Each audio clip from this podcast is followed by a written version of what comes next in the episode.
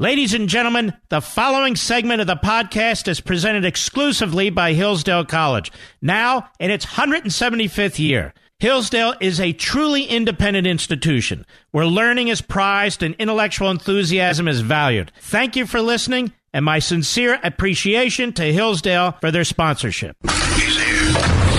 He's here.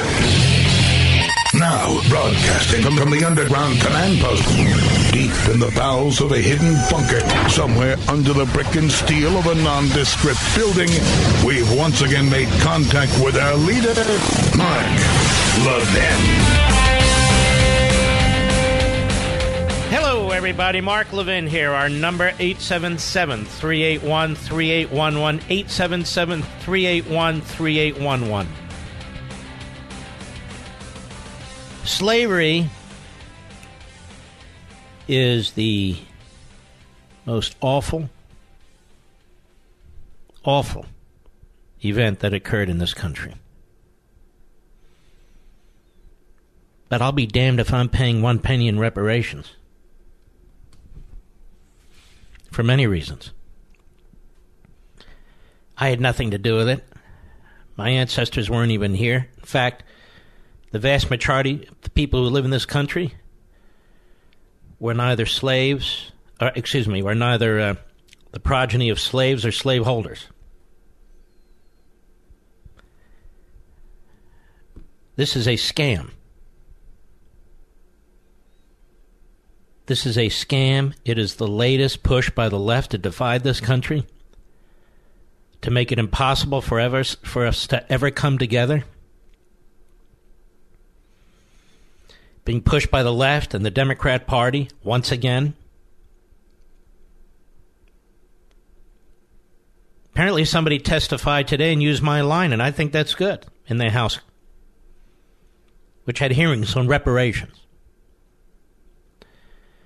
That if reparations are going to be paid, they're going to be paid, I think, by the Democrat Party. I talk about this party all the time. I spent a lot of time on it yesterday. And I'm not going to spend a lot of time on it today. But this whole thing about reparations is a scam. It's just another way for billions and billions of dollars to be directed by the left to people who haven't earned it. I really don't know of any ethnic group or racial group, if you go way, way back, that hasn't faced incredible hardships. Look at the Jews and the slavery that took place and the genocide that took place. And you can pick virtually any group. But slavery is particularly pernicious, and it was in this country. In fact, it was so pernicious that half the country rose up to smite it. Many, many families sent their fathers, their husbands, their grandfathers to war during the Civil War, and they never came back. Over 700,000 casualties. The worst war in American history in terms of casualties. One battle after another. This country has paid a deep price for slavery. The slaves and their families paid a horrible price. And in order to end it, what took place, many, many, many people paid a horrible price. But the Democrat Party keeps pushing this. What else do they have? Racism, socialism, open borders. Do they have anything positive? Do they have anything that truly points to the future? I don't intend to pay one damn penny in reparations to anybody. Period. I see Cory Booker's out there pushing reparations. and attacking Joe Biden, and we'll get to Joe soon. And I really want Joe Biden to be their nominee because he's such an idiot, but that's a whole other story. Cory Booker didn't say a damn thing yesterday about AOC and her anti-Semitic comments, did she? Not a damn thing when she accused America today, Americans, of putting illegal alien children in concentration camps. He didn't say a thing. None of that offended Cory Booker.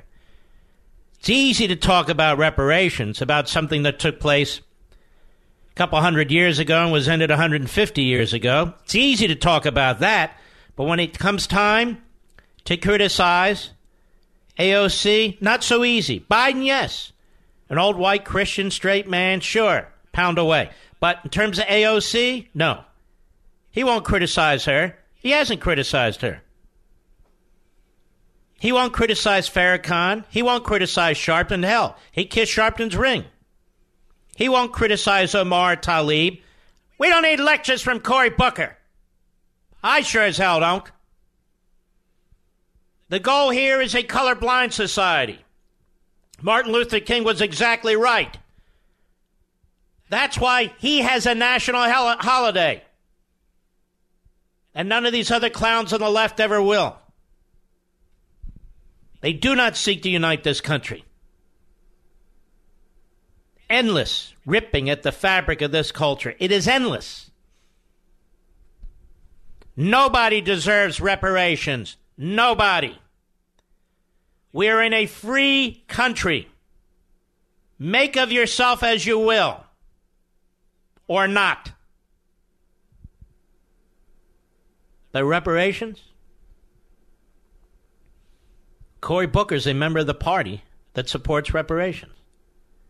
And yet he's a member of the party that fought for slavery.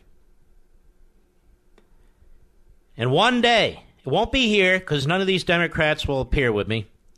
Probably smart on their part. But one day, there will be a gutsy, serious journalist somewhere who'll have access to Cory Booker, among others, and who'll ask Cory Booker the following. Slavery was an abomination.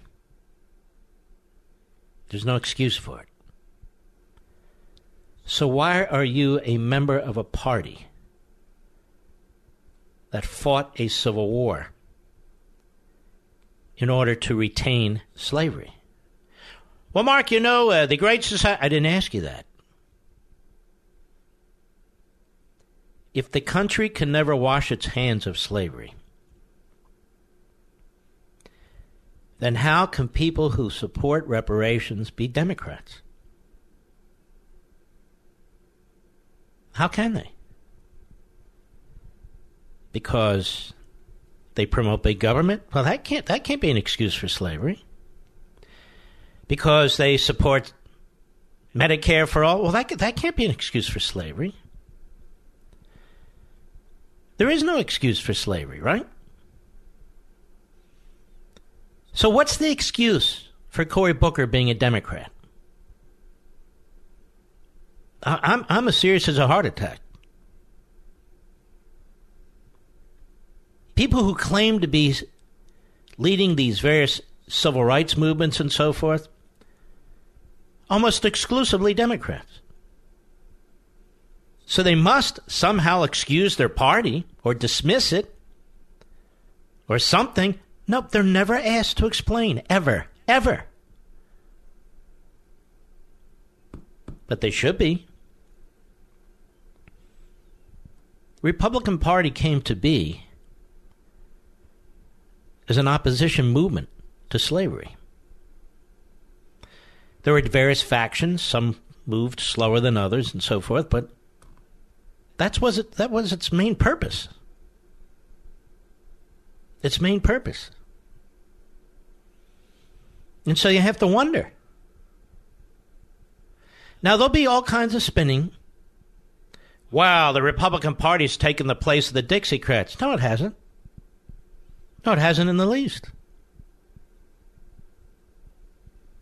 Meanwhile, Cory Booker said nothing about AOC. Not a word. Apparently he's not troubled or doesn't have a problem with her comparing the temporary detention of illegal aliens, feeding them, housing them, medicating them, so forth, to death camps and concentration camps, one and the same in the Third Reich. Somehow that doesn't move Cory Booker to speak out.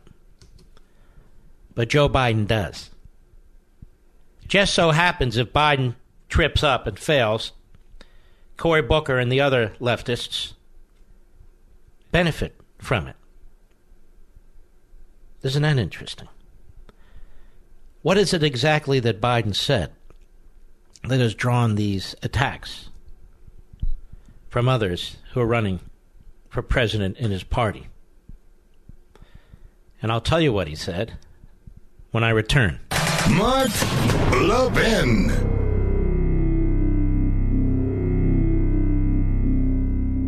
Since its founding in 1844, Hillsdale College has provided students with sound learning of the kind essential to preserving our civil and religious liberty. Now, I want to tell you about Imprimis, the free monthly speech digest of Hillsdale College. Imprimis is dedicated to educating citizens and promoting civil and religious liberty by covering important cultural, economic, political, and educational issues. First published in 1972, Imprimis is one of America's most widely read publications in support of liberty, with more subscribers, 3.9 million, than the Wall Street Journal and the New York Times. And recent Imprimis publications have addressed issues like free speech, the regulation of big tech, mental illness, and the American medical insurance system. And because America's founding principles are so important, Hillsdale offers Imprimis absolutely free of charge to anyone who requests it. That's right, you can subscribe to Imprimis for free.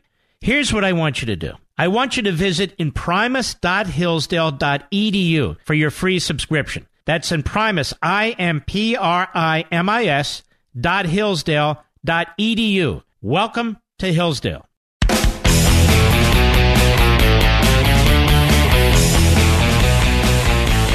We got a lot to cover. The president gave a magnificent speech last night, but he always does. That's the thing.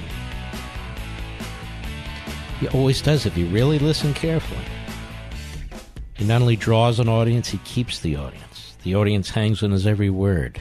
Not because there's something wrong with the audience, because the president of the United States has an entertaining, charismatic, and forceful way of making very, very smart points. Very, very smart points. And Biden and the rest we'll get to. But if I don't tell you this, nobody else will. I get these calls on Wednesday. That's when an author gets a call. And I get a call approximately 5:10, give or take, Eastern time. And I was informed just a little bit ago that Unfreedom of the Press is #1 for the 4th week in a row, one full month, on the New York Times bestseller list, hardcover, nonfiction, hardcover, and ebook nonfiction. That's thanks to you again. Now, those of you who watched the president's speech last night, you saw the enthusiasm in the crowd. There is something stirring out there, and I could tell even before that. Remember, in these various book signings I've been to and in the success of this book, there is something stirring out there. I was asked by a journalist recently, the great Paul Bedard, how do I explain the success of this book? Well, I think you are furious with what the media have become in this country, and you're looking for some answers, and Unfreedom of the Press provides some answers. But we've had ferocious competition, this book has. I'll give you an example. This week, Unfreedom of the Press was #1, Songs of America by John Meacham and Tim McGraw. These are two very famous people. They came in second. The Pioneers by David McCullough, one of the great historians, came in third. Howard Stern came in fourth. Educated, a book that's been on the New York Times bestseller list for a year and a half or so, came in fifth. Michelle Obama's book, Becoming, which has been on the list 31 days, came in sixth. And there are others. This guy, Siege, Michael Wolff, his book came in eighth. I'm just looking. Jim Acosta, everybody's asking me. He came in 10th. He didn't sell many books, ladies and gentlemen. If I had to guess, I'd guess 15 to 20,000 books. That's it. That's it. Jim Acosta, that was a blowout. The Moment of Lift by Melinda Gates came in 12th. Looking at David Brooks, New York Times op-ed columnist. His book came in 14th. These are all big names. These are people with big followings. But you're bigger. And something is stirring out there. To have a New York Times bestseller number one on their list for a month is a remarkable accomplishment of yours. A Liberty and Tyranny was number one on their list for 14 weeks, including 3 months in a row. That's hard to match. But this is the sixth book of mine, sixth in a row that's been number one. I don't know how many conservative authors can say that. And I don't mean kind of slip in as number one and fall out. I mean consistently. And I attribute that to you. I've told you before, you're an extraordinarily smart audience. I don't care what the media say and Clinton and all the rest. These books are not the easiest books in the world. Although Unfreedom of the Press has been written, I think, in a very understandable and digestible way, and I think that's one of the reasons it's so popular. But right now it's the hottest book in America on the nonfiction side, and that's because of you. And the reason, I think, is because of the contents. Because of the contents. There's a lot of famous people, radio hosts, TV hosts, that have books that don't sell like this. At some point, the book has to sell itself by word of mouth. And if you look at the five-star comments on Amazon, you'll see the word of mouth. The word of mouth. And you'll learn a hell of a lot in this book. So I want to thank you. It's still up there near the top at Amazon.com. If you want to get your copy, it's 40% off. It's like $16.80. Costco, Walmart, Barnes & Noble's been terrific. All of them. If I didn't name them, I'm sorry. Sam's, BJ's, Target, Books A Million. I'm sure I left somebody out. I apologize. Although Hudson bookstores, forget it. Apparently they've decided not to carry it. That's their deal.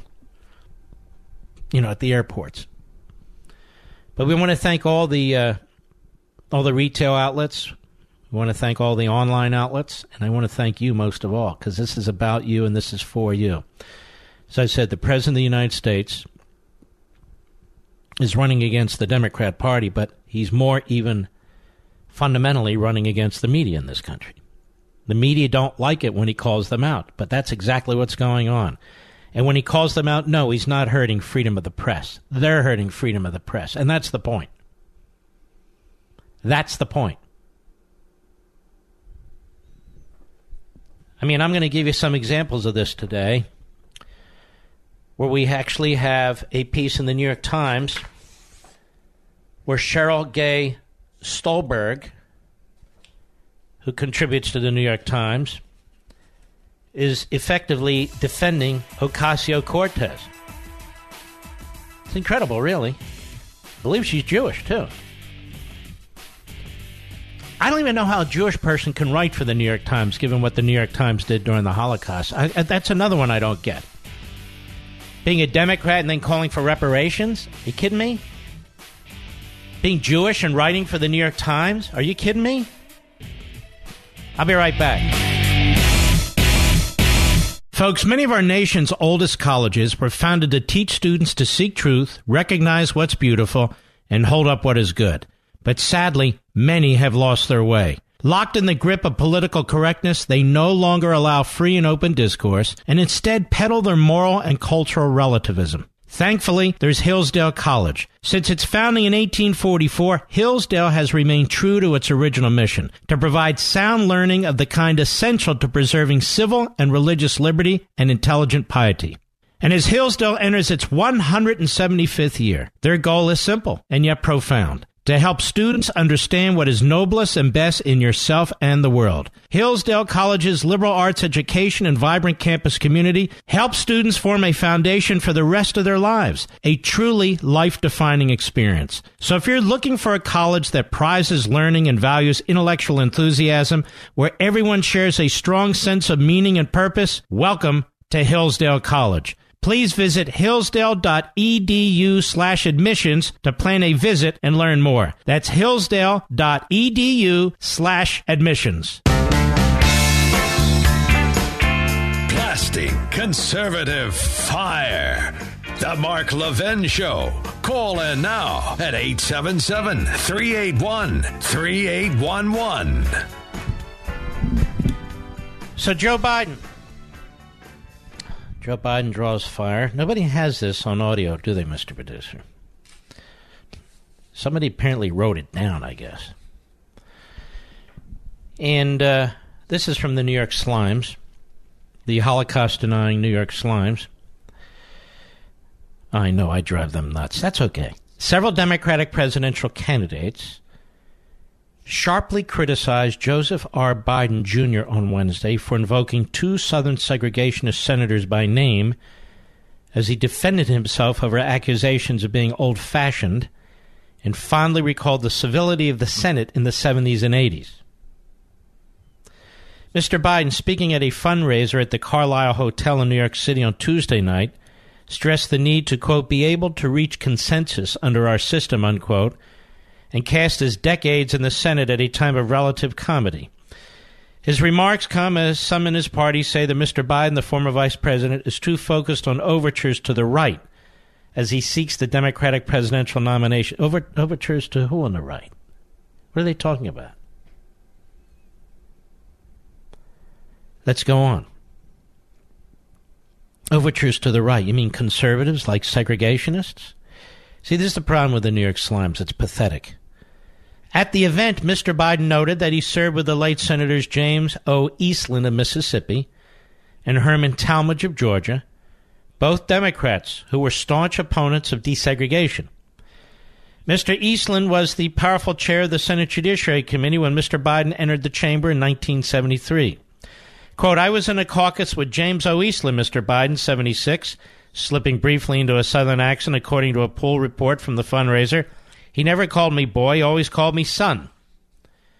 He called Mr. Talmadge one of the meanest guys I ever knew. You go down the list of all these guys, he said. Well, guess what? At least there was some civility. We got things done. We didn't agree on much of anything. We got things done. We got it finished. But today you look at the other side and you're the enemy. Not the opposition, the enemy. We don't talk to each other anymore. On Wednesday, Senator Cory Booker of New York, one of two black candidates running for president, said Mr. Biden was wrong to use segregationists as examples for bringing the country together.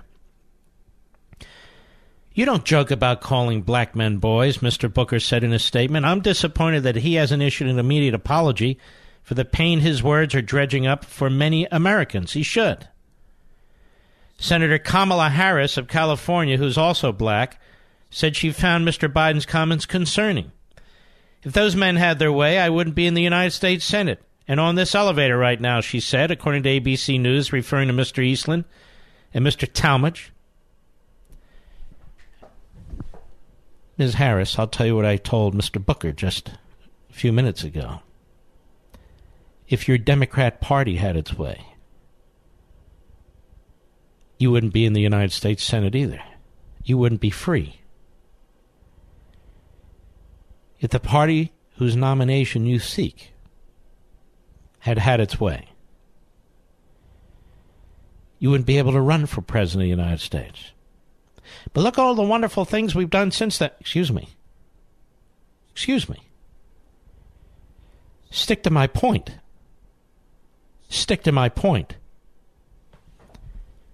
This is the same Democrat Party who not so long ago had Robert Byrd as its leader. For years, whether they were in the minority or the majority, he was their leader. Who are they fooling? And when he passed away, among those who couldn't throw enough accolades at him, among those were Barack Obama. Lest we forget. Other presidential candidates weighed in. Mayor Bill de Blasio of New York posted a photo of his multiracial family on Twitter and cited a racial epithet that Mr. Eastland used. Tell me something, Bill de Blasio. When you look at Ginny Thomas and Clarence Thomas, a Caucasian and a black person, how come you didn't come to their defense? How come you didn't come to their defense? Former Representative John Delaney of Maryland said in a statement, evoking an avowed segregationist is not the best way to make the point that we need to work together and is insensitive. We need to learn from history, but we also need to be aggressive in dismantling structural racism that exists today. Structural racism or systemic racism does not exist today. Not in the United States. No, it doesn't. Mr. Eastland, a plantation owner, was known as a vociferous opponent of integration efforts and a staunch critic of the civil rights movement, which he sometimes dismissed as the work of communists. Throughout his career, he referred to African Americans as members of an inferior race and used the racist term mongrelization. Talmadge was also a critic of the civil rights movement and opposed the 1954 Supreme Court decision, Brown versus Board of Education, that declared racially segregated public schools unconstitutional. Now, to Biden's defense, I know this is going to shock you. He didn't defend any of this. He didn't support any of this. None of it. That I'm aware of. Oh, yes, there was that period when he was a segregationist. Good point, soft segregationist on busing. Mr. Biden has long discussed his personal commitment to civil rights, and he has many strong relationships in the black community. He's also previously pointed to his dealings with segregationists like Eastland as an example of the time when Senate colleagues could disagree but still find ways to reach common ground. But Biden is also now seeking the nomination of a party that is increasingly young and diverse and skeptical of his emphasis on compromise, especially on issues that touch on matters of racial justice. How about just justice? How about we just have justice? Anita Dunn, an advisor to the Biden campaign and a veteran Democratic operative, appeared on MSNBC, well, of course, to defend Biden. She said, you have to be able to work with people, even if they hold positions that are repugnant to you. She said, noting that Mr. Biden had clashed with the segregationist senators on the issues many times. She also said that other Democratic candidates, including Mr. Booker and Senator Elizabeth Warren, had worked with Republicans who are espousing views that are an anathema to many people. Well, let me ask you this. Okay, don't work with segregationists. Eastland, Talmadge, whomever were of that ilk who were in the Senate back then.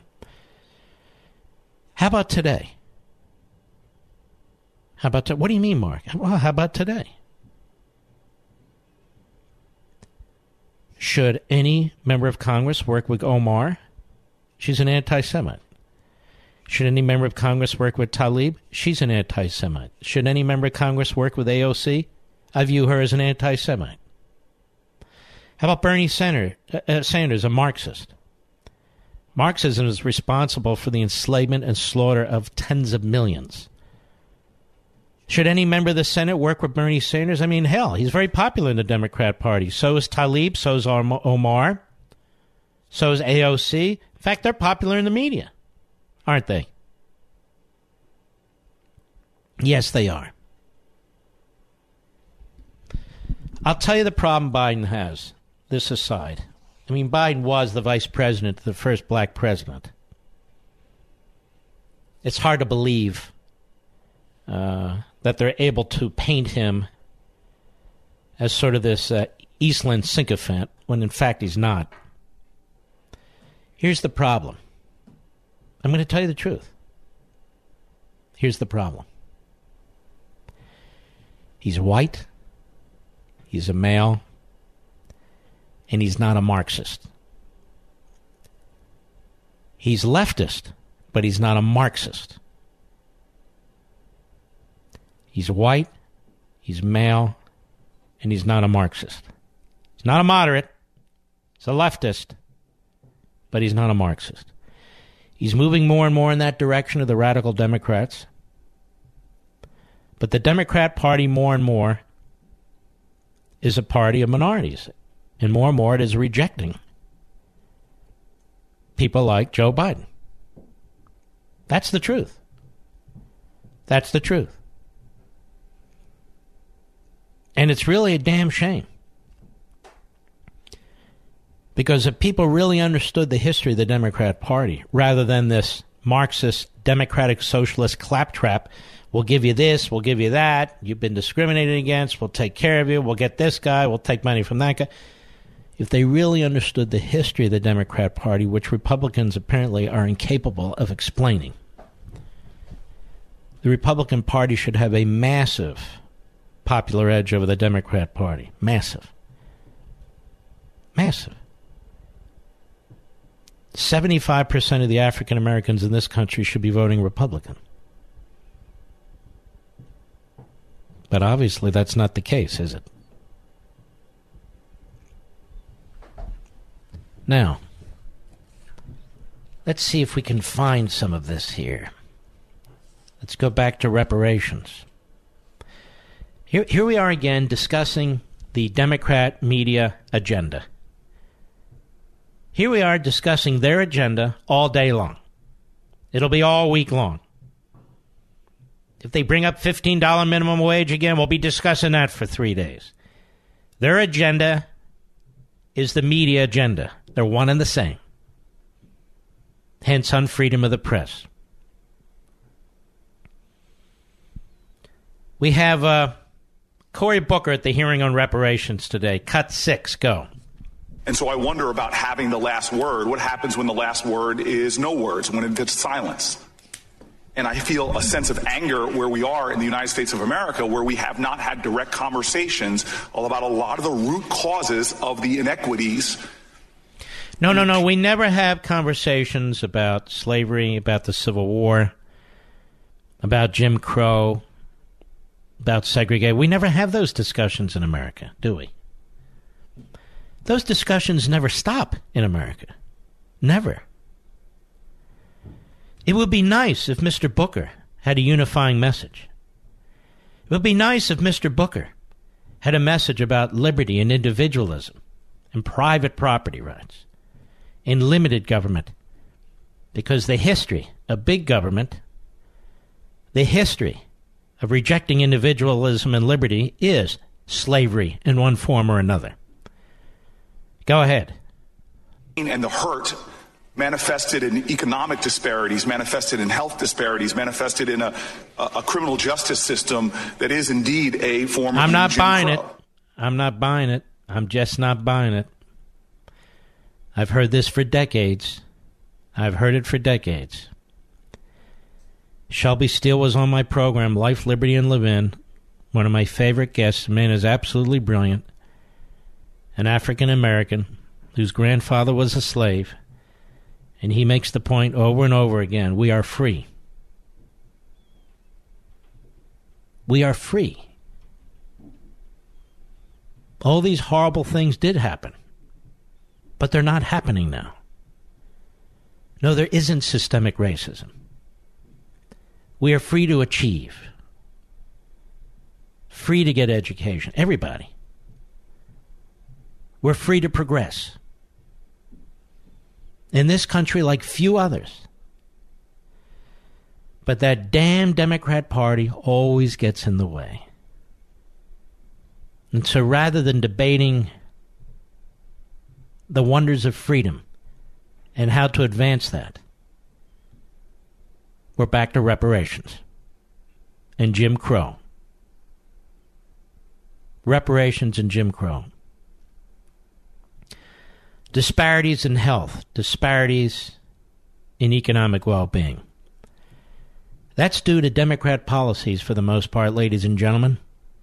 And the Democrats control these metropolitan areas. The Democrats control these dark blue states. I tell you, I tell you, if for 20 years, a constitutional conservative, a capitalist, for 20 years, you could have 2 or 3 mayors, city councils controlling the government in these metropolitan areas, you would see a huge difference. You just would. But as long as the left controls these cities and these states, you're not going to see a huge difference. It's going to continue to unravel. Just like California. And by the way, Mr. Booker, just like Newark, New Jersey. I'll be right back. Mark Levin.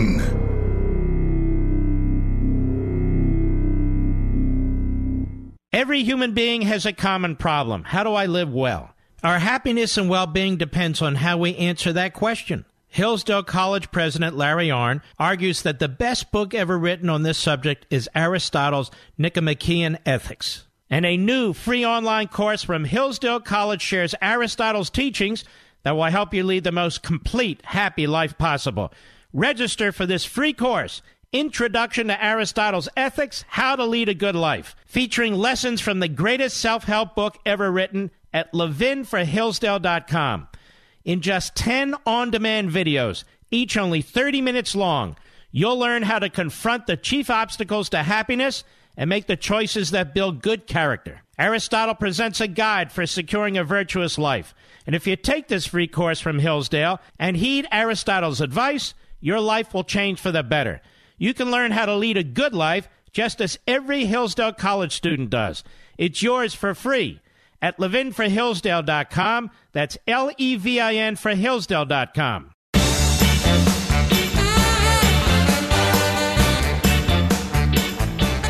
Mr. Producer, I am not on my call screen. What do you got there?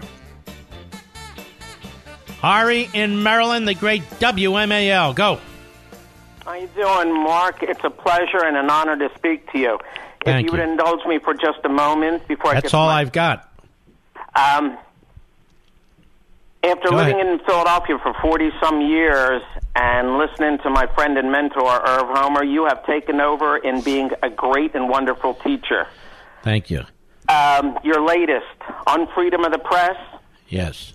We got it on Audible, audio. And I was thrilled to hear your voice reading the intro, and then all of a sudden there was a strange voice reading the rest of the book. And it's difficult when you're in the car, because I missed one of the exits on the freeway on 495 to get back home. Every book I've ever done audio on, every one, I do the first and the last chapter, not in between. And the reason's simple. I have asthma. I can't read an entire book. Some people can do it. Some people can't. It's either that or no audio whatsoever, and I think that's a mistake. Yeah, so the first chapter and the last chapter, that's what I do. Thank you for your call, my friend.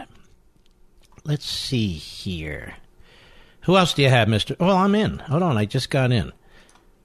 Oh, 40 seconds isn't going to cut it. All right, we're going to move on. There's other things to discuss here, too, although you never know. I may circle back. The president had a speech last night. You aware of that? And CNN didn't much like it when the audience erupted in shouts that CNN sucks. How do you like that? I thought CNN was a news organization. Apparently not. We'll be right back.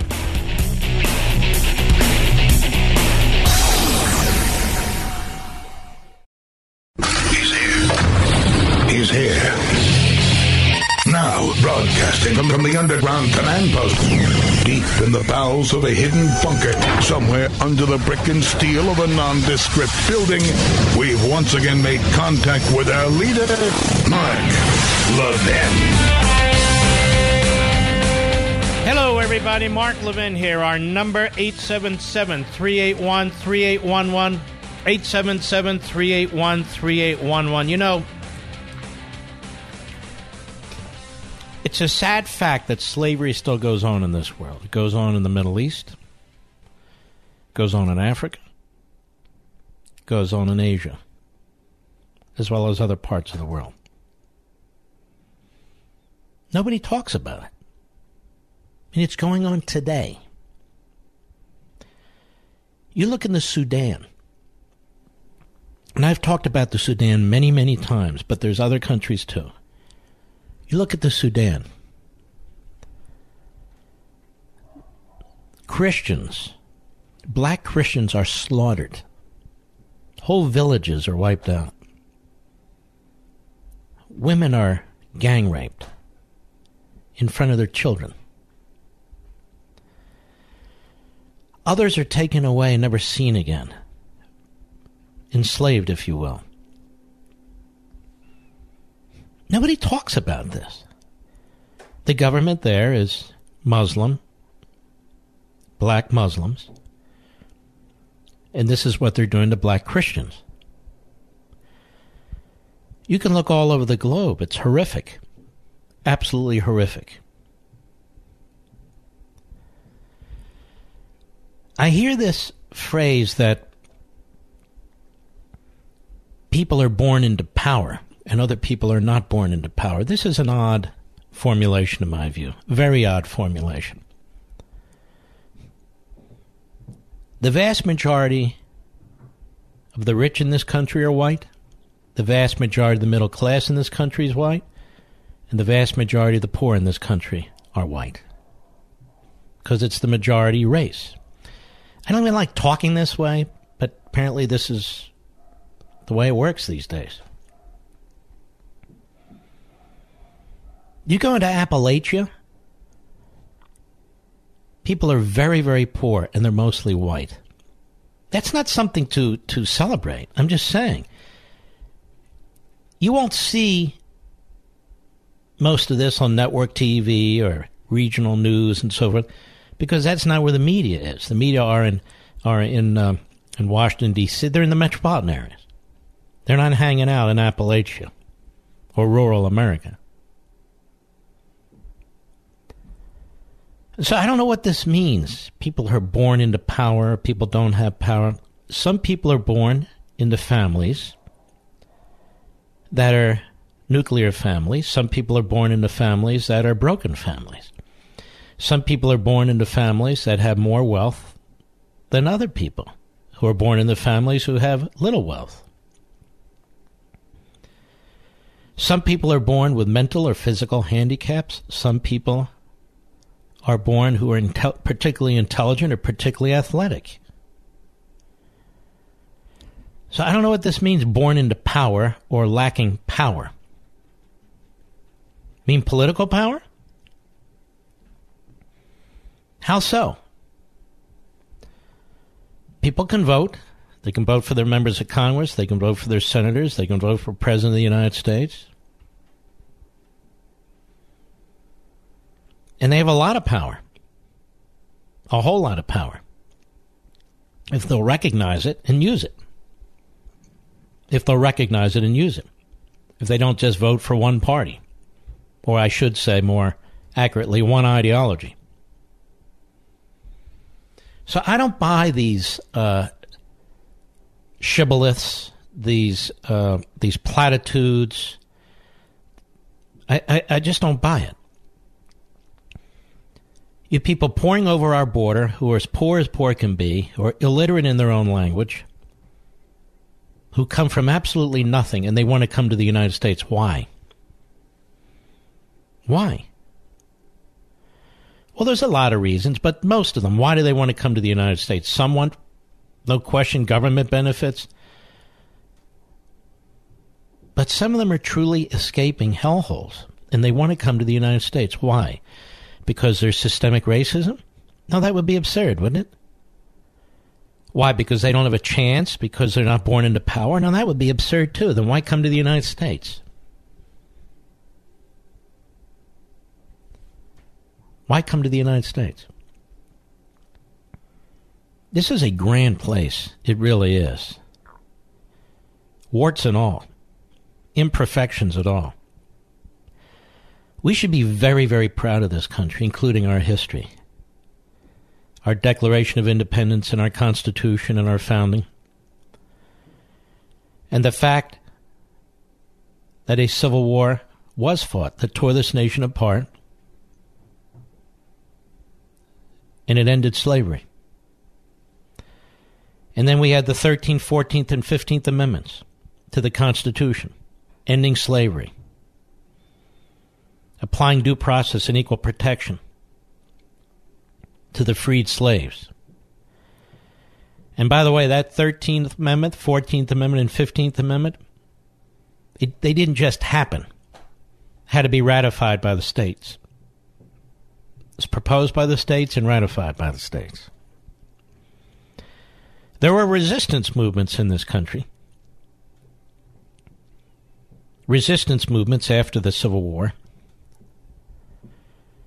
You had the Klan, which was an appendage of the Democrat Party.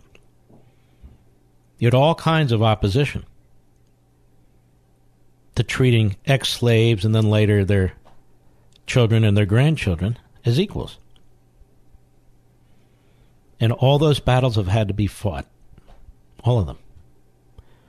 But we have reached a point today, really like no other country on the face of the earth. None. When you see what's going on in Zimbabwe, when you see what's going on in South Africa, when you see what's going on in countries that black on black, Muslim on Muslim, white on white, if you will, Latino on Latino, you look at this country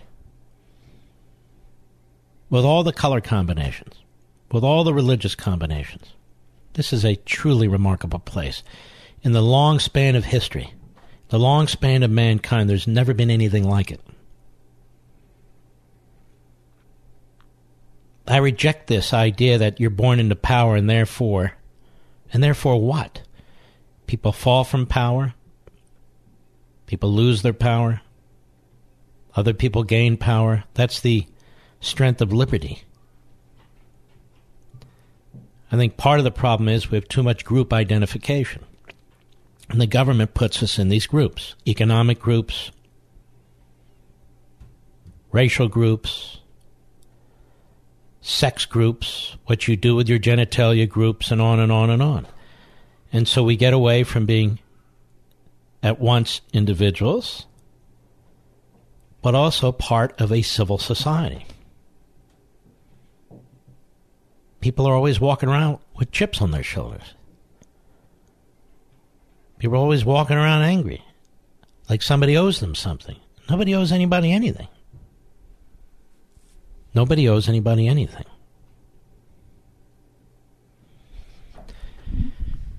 I think the politicians in this country, and I'll say particularly the Democrat politicians, really divide this country. Where matters may not be perfect, they make them worse. They make them worse. I also find that liberals who espouse certain ideas, theories, abstractions, they don't live as they speak. They don't live as they speak. Many of them don't live in the communities that they claim to represent. Why is that? It's worth a debate, isn't it? It's worth thinking about. All right, there's a lot more I want to get to beyond this, and I'll be right back. Mark Levin.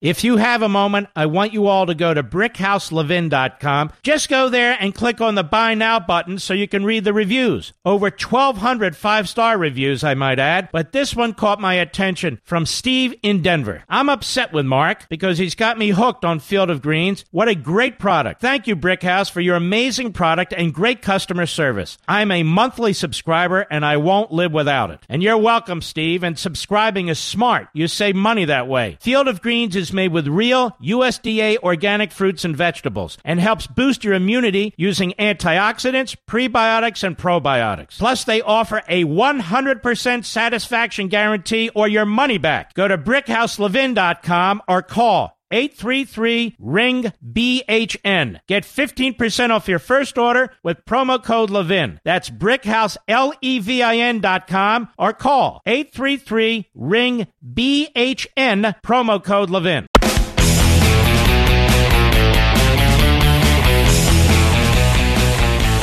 Donald Trump gives a speech last night, and the crowd, on its own, shouts, CNN sucks. And by the way, I agree with that. You've got the executive who runs CNN, Jeff Motherzucker, right, Mr. Producer? And AT&T gave him a promotion for their ratings failures. They're tanking. But let's take a listen, shall we? A wonderful reminder of what took place. Cut one, go. 2016 was not merely another four-year election. This was a defining moment in American history. Ask them right there. Pointing to the press.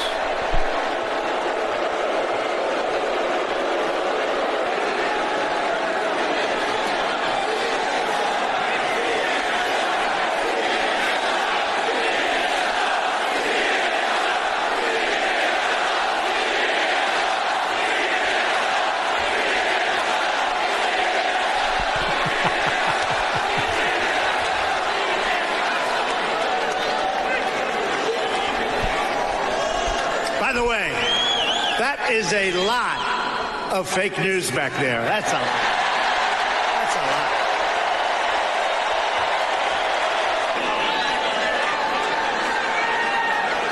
a lot. You know what I say? The amount of press we have tonight reminds me of the Academy Awards before it went political and their ratings went down the tubes.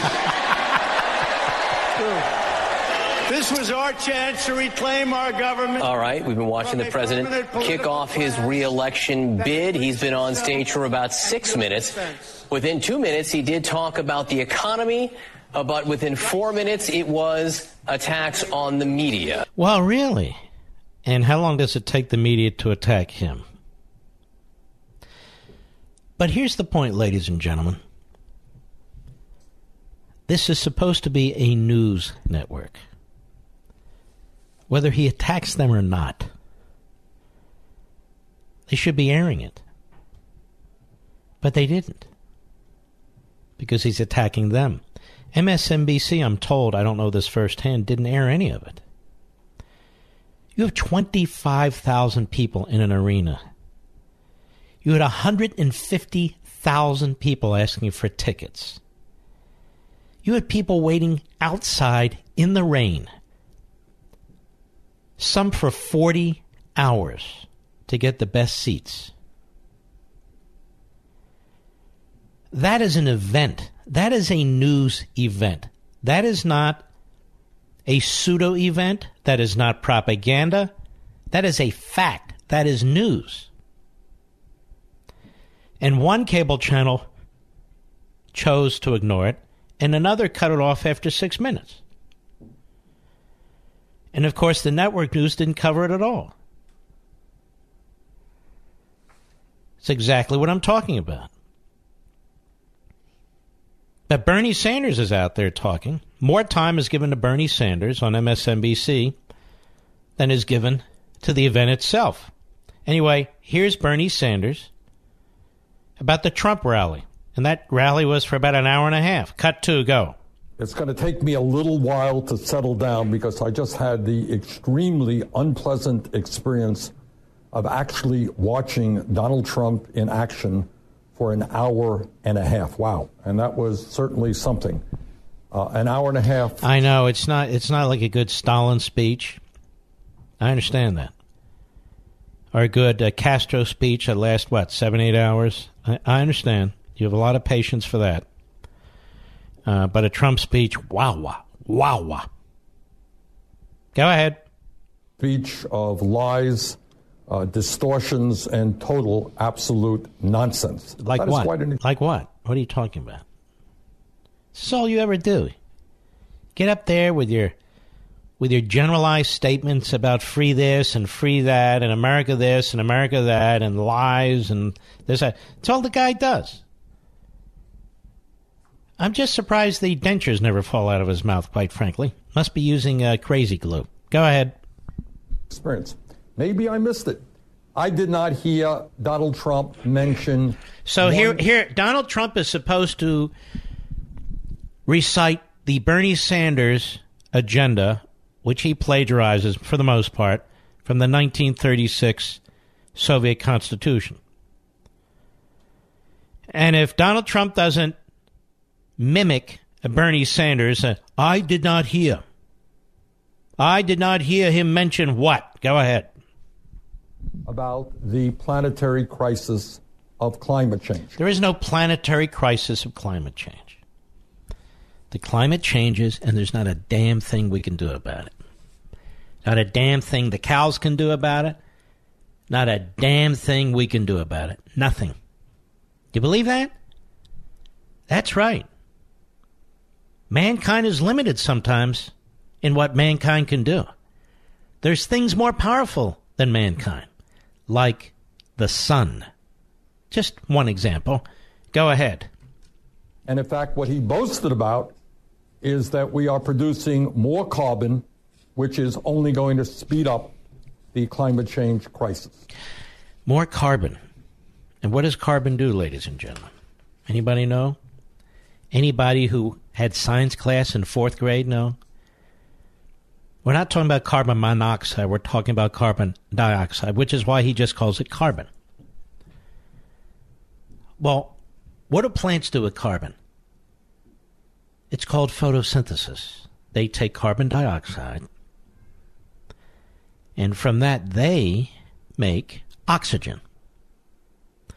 Carbon dioxide is not a pollutant. Carbon dioxide has never been a pollutant. Carbon dioxide is part of the atmosphere. It's a tiny, tiny, tiny part of the atmosphere. It's a greenhouse gas, and you're supposed, my greenhouse gas, oh my God! So is condensation. Oh. As I've said before, I'm old enough to remember.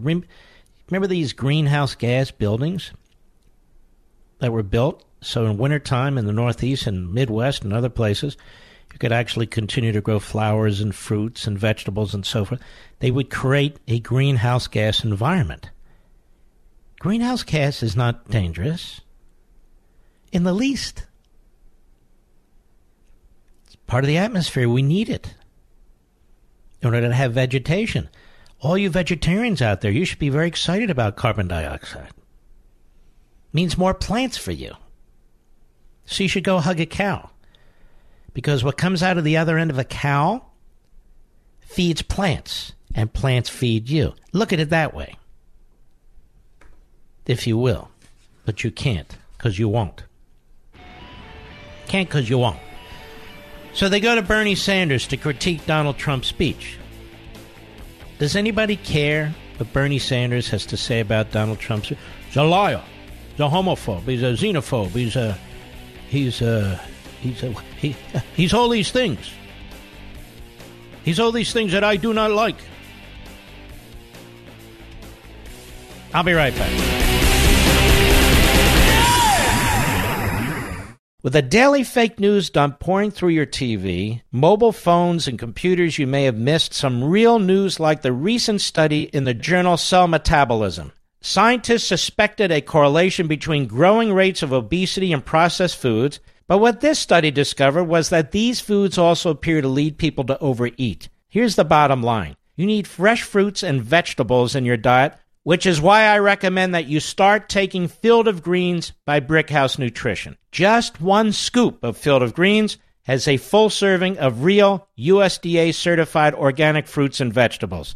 It helps boost your immunity using antioxidants, prebiotics, and probiotics. This is real food, not some fake supplement lab powder. Just read the nutrition facts panel on the side. Go to BrickHouseLevin.com, that's BrickHouse, Levin.com, and you'll get 15% off your first order with the offer code Levin. You know you're not going to start cooking fresh fruits and vegetables, so let's not pretend. Just get one full cup of fruits and one full cup of vegetables every day with Field of Greens. Go to BrickHouseLevin.com, BrickHouseLevin.com, offer code Levin.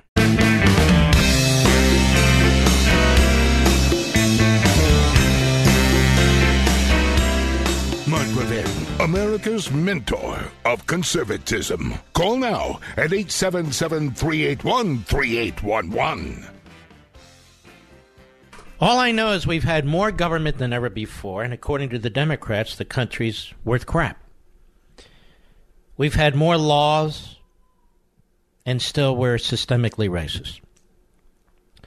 We've had more immigration, and still we're systemically racist. We've had more government redistributing wealth, and yet we're still so unequal, inequity. In other words, everything is worse than it ever has been, despite the New Deal, the Fair Deal, the Square Deal, the Great Society, and the Obama Deal. Despite being over $250 trillion in debt and unfunded liabilities, and $22 trillion in debt on fiscal operating side, we're spending ourselves into oblivion, the next generation and generations yet born, and still we don't have enough government. We don't have enough power in Washington. There's not enough laws, not enough regulations, not enough taxes, not enough debt, not enough bureaucracy, not enough programs, offices, divisions, departments, agencies. In fact, it's worse than ever before. We're not making any progress whatsoever. People are still powerless. Everywhere you look, they're powerless. Everywhere you look. Now, this is so much crap. How much more of this crap do we have to take? The truth is, people speak with their feet. If this country was, as the left says, people would be speaking with their feet.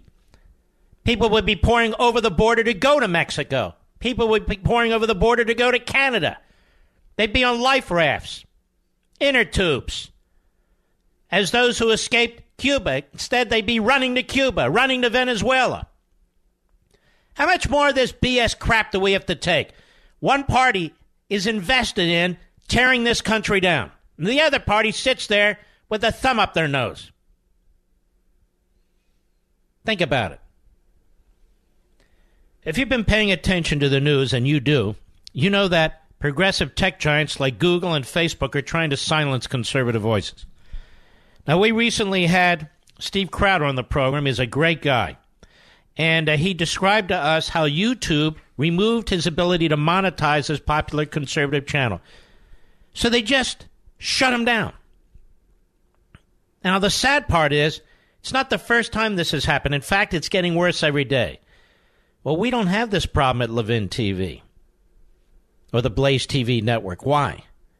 Because we're self-sufficient. We're independent. We don't have to rely on leftist tech giants for anything. We rely on you, our subscribers. And that's why, with your support, we will continue to bring you independent, patriotic, uncensored, and unafraid programming. History, economics, culture, philosophy. That's what Levin TV is all about, in our broader network, Blaze TV. You won't find it anywhere else. So for a limited time, you can get $30 off an already amazingly affordable annual subscription. The annual subscription's only $99. $30 off, my calculation, old math, that's $69 a year for a tremendous amount of content and programming, including Levin TV. Okay, get ready. It's a long web address. Don't blame me. Just go to get.blazetv.com/Levin. Get.blazetv.com/Levin. Everybody. Get.blazetv.com/Levin. That's a new song. Get it right now. You sign up, use code free speech. To make it even tougher for you, free speech you have to place in as one word. Use it. Type it in the code as one word, free speech. Ready? Get.blazetv.com/Levin. And use code free speech, one word. I want to thank our marketing team, Mano Manischewitz. You can't make it more complicated than that. But if there's a will, there's a way. And with my folks, that is you, there's a will, so there's the way. Now, let's see here. Who did I want to get to? Oh! Don Lemon. You see, in order to be hired at CNN, you have to have an IQ in the low two digits. And this is why you see Don Lemon and Chris Cuomo on CNN together. They have an IQ in the low two digits. Don Lemon on CNN last night, Trump could become like Hitler. Cut 13, go. Comparing anything to an extreme like a Hitler weakens the argument. Well, I think it gives you a clear example. Taking a guy who says things you don't like and comparing him to a genocidal maniac. I'm not comparing him to that. I'm comparing the way you would cover someone who is a... I know, but I'm saying it's creating a false standard. A guy who says things I don't like, that's abusive of the truth, who can be obnoxious for effect and pander to a group of people in this country is not necessarily a step away from a genocidal... You mean like Andrew Cuomo? You're describing your own brother, you meathead. But Don Lemon jumps in. It starts with little lies, ladies and gentlemen. Go ahead. It starts with little lies that become bigger lies. And it starts with people who become brainwashed. Ask anyone who had a family member who went to Guyana. It started with a little thing. People start to buy into it. And then all of a sudden it becomes reality to you. Good people follow bad people. Doesn't mean that they're a bad person. It just means that they were used. This is, I mean, these guys, I don't have more time. They're so over the top. So over the top. And he means to say Trump is Hitler. That's what he means to say, which is sort of what Scarborough has said all these years. First, he had his head up, but then he got into a battle with Trump, and now Trump is, you know. But this guy, Don Lemon, do you understand that he's supposed to be a news anchor? That's pretty much still the way that he is characterized. And the 1-2 punch of Sacco and Vanzetti, of Lemon and Cuomo. Cuomo later last night on CNN, cut 14, go.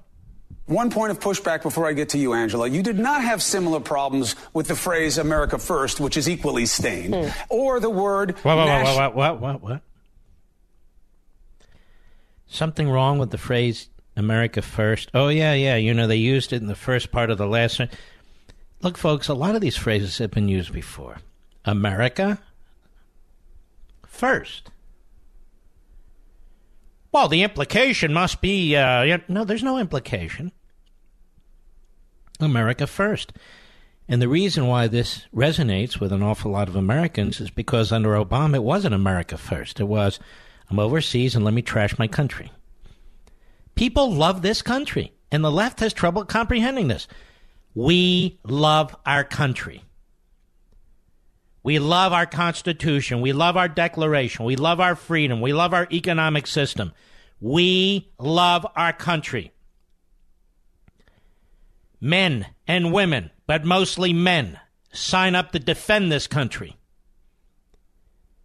And they put their lives on the line to defend this country.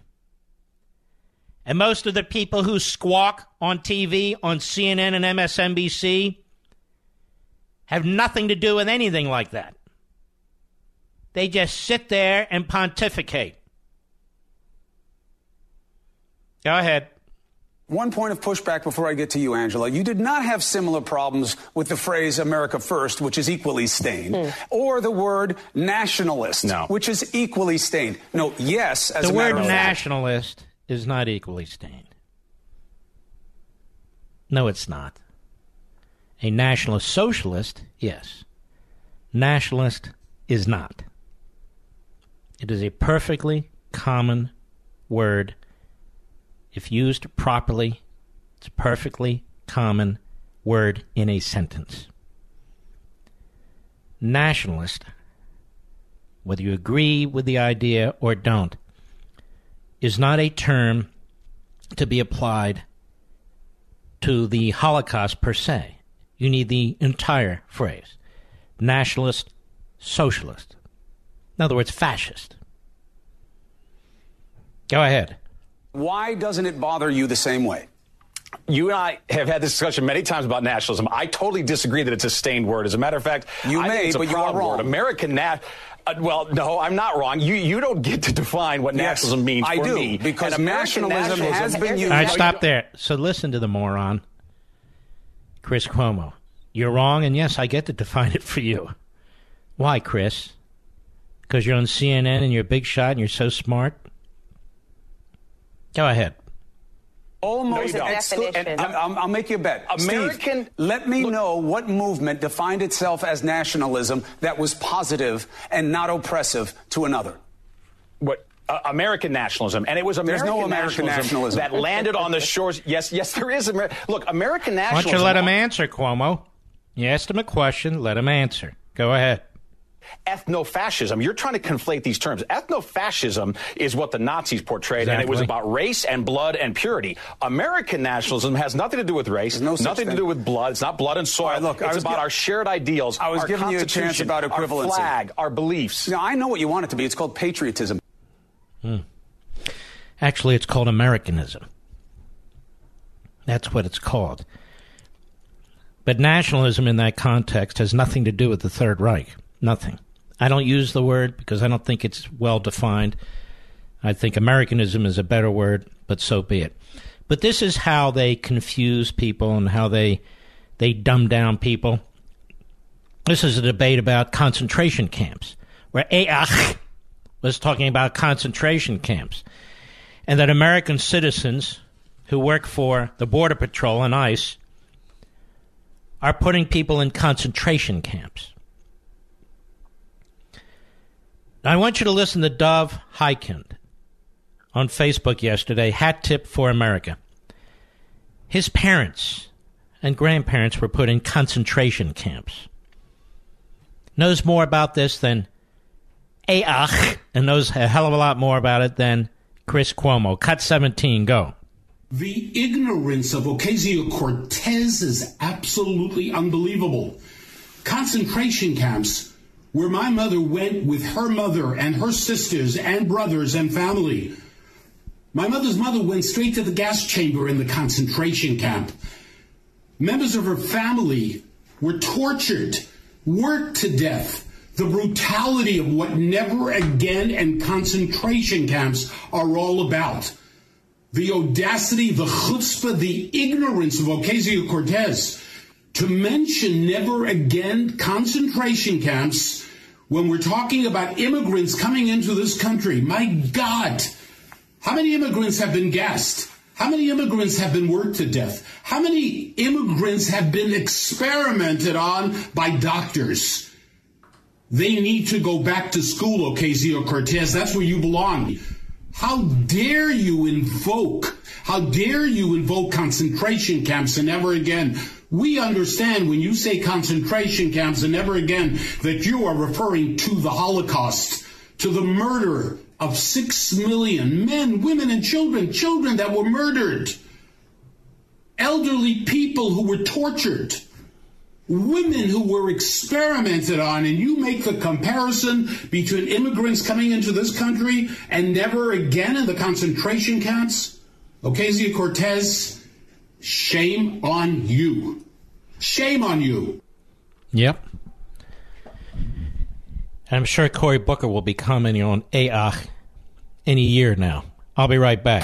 Mark Levin.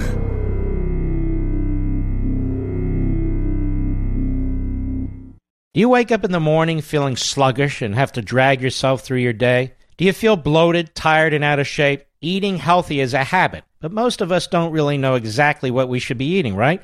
How much we should be eating, and how to properly prepare it. This is why I drink Field of Greens every morning before I start my day.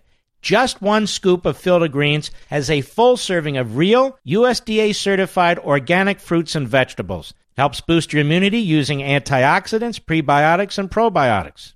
Now, this is real food, not some fake supplement lab powder. Just read the nutrition facts panel on the side. Go to BrickHouseLevin.com and get 15% off your first order with the offer code Levin. Now, you know you're not going to start cooking fresh fruits and vegetables, so let's not pretend. Just get 1 full cup of fruits and 1 full cup of vegetables every day with Field of Greens. Go to BrickHouseLevin.com, BrickHouse, LEVIN.com, offer code Levin.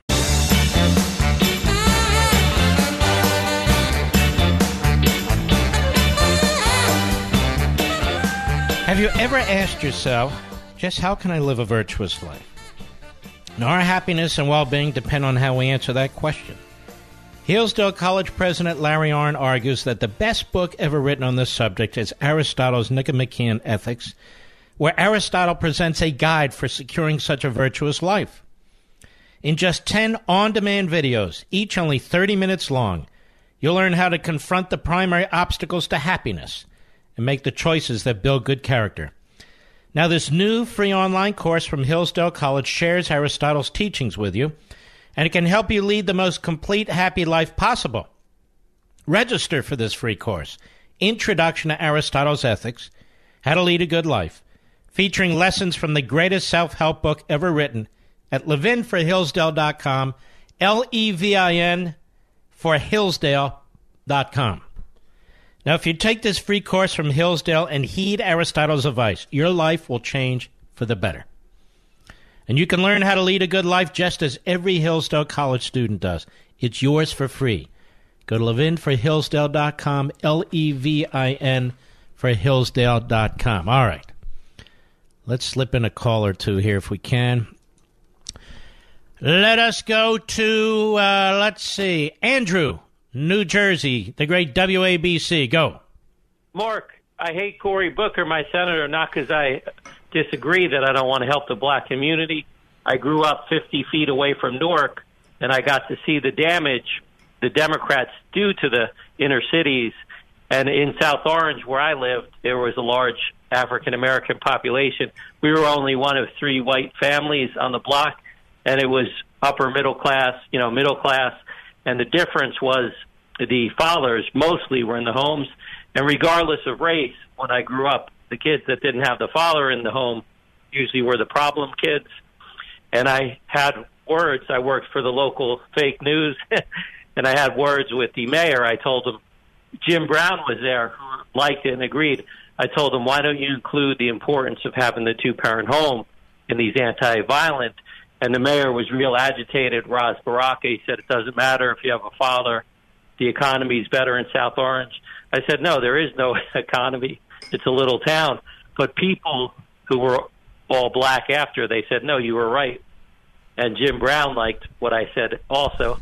So Cory Booker, I actually told him to his face. He didn't listen. I said, if you run for president, what you should do is include what Obama started, My Brother's Keeper, but include the importance of the two parents and the father.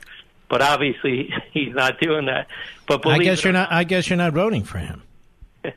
Now, believe it or not. All right, my friend. No, I got it. I appreciate it. Got to get to a few more. Dave, Maryland, the great WCBM. Go.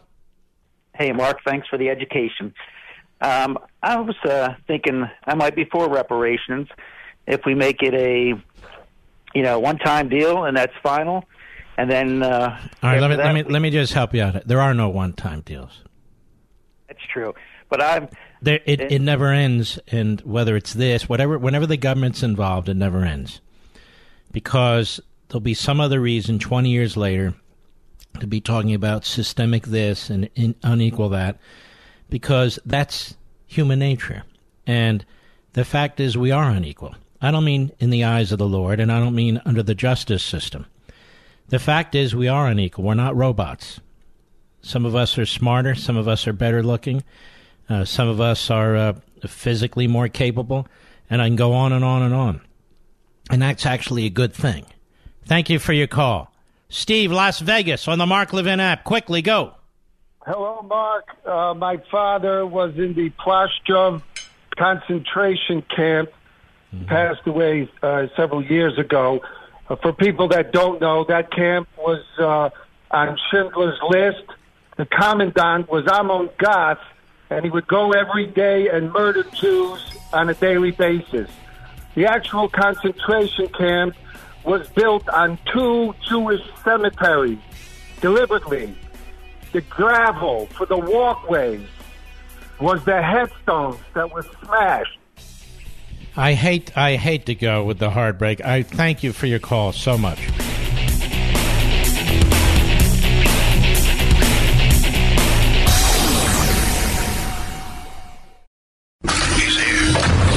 He's here. Now broadcasting from the underground command post, deep in the bowels of a hidden bunker, somewhere under the brick and steel of a nondescript building, we've once again made contact with our leader, Mark Levin. Hello, everybody. Mark Levin here. Our number, 877-381-3811, 877-381-3811. Boy, is there a lot of stupid, phony news out here today. I just tell you how the Democrats drag this country down, down, down. They just constantly are lighting fuses with their media friends. So they tracked down Nancy Pelosi, old stretch, and they asked her, you know, this Ayach. And her concentration camp comment, what are your thoughts? Cut 9, go. So, Rev. Alexandria Ocasio-Cortez is under fire again for some comments she made about concentration camps. I'm wondering if you've talked to some of the freshman members about the power of their words and the use of their social media and what you're thinking of all this back and forth. These members of Congress they come and represent their district and their point of view, and they take responsibility for the statements that they make. I'm not up to date on her most recent one. I saw something in the news, but I haven't spoken to her about that. Why are you lying? You saw something in the news. Why are you lying? You don't know what she said. I saw Beavis Butthead. I saw something in the news. I'm not up on it. Well, get up on it, dummy. Go ahead. I do have some comments to make to my caucus writ large about the political nature of how politically charged the atmosphere is. So understand that while the Republicans have no interest in holding the president accountable. So she's asked about Ayach and her outrageous statements, and it's about the president. Go ahead. Words. They will misrepresent anything that you say, just if you have one word in the sentence that they can exploit. I see. There's tough, courageous leader Nancy Pelosi, once again cowering in a fetal position under her desk, when asked about one of the Three Stooges, this time Ayach, before it was Omar. Angela Rye. Who is Angela Rye, Mr. Producer? Is she a journalist? Is she a professor? Commentator. So she must be very good. Otherwise, CNN wouldn't be paying her a salary, would they? She must be very newsworthy. Otherwise, why would you put Angela Rye on CNN? But here she was last night. Hat tip, Washington Free Beacon. Cut 10, go. Now, I don't know when we decided that a humanitarian crisis could be defined whether or not someone is carrying a green card or whether or not someone has their papers. But I'm going to tell you this. Before we are American, we are human beings, and it is not okay. It is a damn shame what is happening at this border. And the fact that you're going to justify it by economics, let me just tell you, there are a whole lot of people... Whoa. What's reparations all about? Justifying by economics, I guess, something. The left is all about... economics, that is, redistributing wealth. But why is she so angry? What's going on the border isn't created by the United States. It's created by people trying to escape their own cultures and their own hellhole countries to come to the United States. And we're doing everything we can to help these people, despite the Democrats in the House. And one of the best things we can is discourage them from doing what they're doing. But not according to Angela Rye, whoever the hell that is. Go ahead. Of money by having these people in detention centers. We want to shift the attention as we should off of mass incarceration of black and brown people in this country, but now those monies are being transferred into detaining migrants. Whoa. Oof. Money's being shifted from the mass incarceration of black and brown people to detaining aliens? Is that what's happening? No, of course, money's not being shifted to do any such thing. And why are we talking about mass incarceration? Why don't we talk about specific cases? I don't know how many people are in our prisons. I think in the federal system, there's several 100,000. Are they all there because of their race? Because you know what that tells us? If they're all there because of their race, what that means is our justice system, the judges, the juries, defense counsel, and prosecutors are all in on it. I assume that's what that means.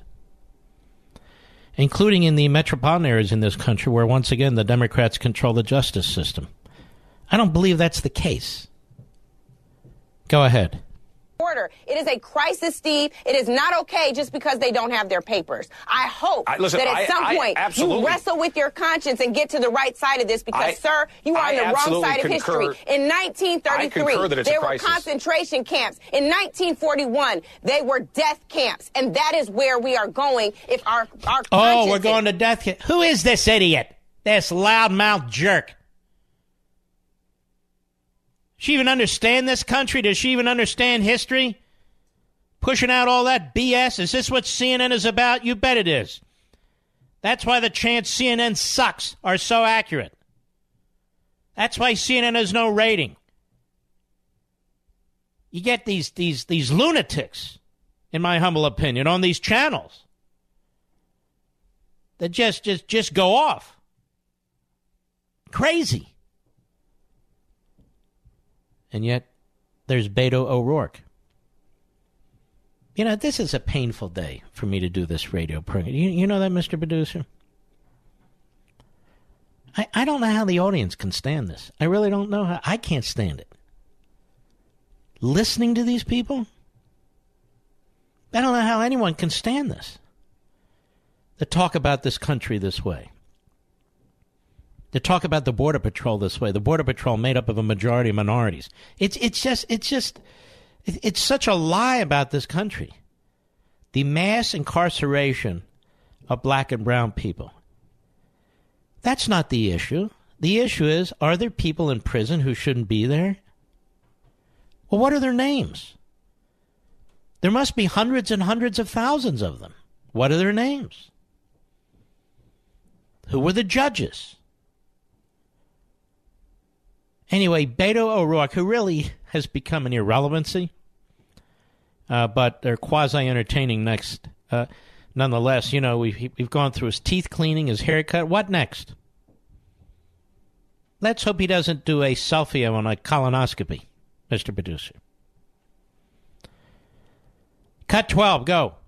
In 1939, a ship set sail from the port of Hamburg, Germany, with more than 900 Jewish refugees aboard. It's called the St. Louis. Children, women, and men bound for Cuba. They were going to deboard in the port of Havana. But as they were By the way, this is one of a handful of members of the House of Representatives who voted against the system that the Israelis have to protect them from missiles coming into Israel. Did you know this, Mr. Producer?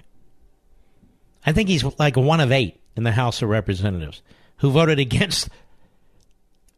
against funding or supporting funding for that system. You know, the equivalent of our Patriot system. And he dares to invoke the St. Louis. This guy is a real piece of work. He's a piece of something else, too. Go ahead. Cuba changed their asylum laws and did not allow those passengers to leave. So they set course for the United States. Our president, Franklin Delano Roosevelt, said that ship could not come to this country. We didn't have the capacity. This was not our problem. The captain of that ship tried to run it aground in Florida, but we sent out Coast Guard cutters to prevent them from doing that, ultimately forcing that ship back across the Atlantic to Europe, where more than 250 of her passengers, children, women, and men were murdered in the Holocaust. Now that stain is ours to share. Because in a democracy, though that was a decision of just one man, just as a decision for what does this have to do with literally millions of illegal aliens over the past several years pouring into our country? I don't get this. I don't even get how they think. When President Trump said that people are leaving S-hole countries, crap-hole countries to come to this country, he was attacked as a racist. Remember that, Mr. Producer? Is Beto O'Rourke suggesting that one of those countries is like the Third Reich? I mean, I can't even follow these people anymore as they do their hate America stuff. America first. You know what the implication is there? Yeah, we should be for America last, I guess. So when the President of the United States said that people are pouring into this country, trying to get into this country because they come from crap hole countries, he was called a racist by Durbin, by the Democrats, by the media. Beto O'Rourke apparently is comparing one or more of these countries to the Third Reich because he's bringing up, once again, the Holocaust, right? So which country is it? Is it Mexico? Is it Guatemala? Honduras? El Salvador? Which one is it? Go ahead.